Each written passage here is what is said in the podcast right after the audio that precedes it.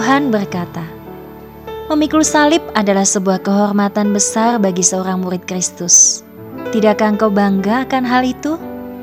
Lebih baik bagimu jika engkau menderita karena kebenaran daripada karena dosa dan kesalahanmu sendiri, bukan? Hai anakku, bersukacitalah jika engkau menderita karena Injilku.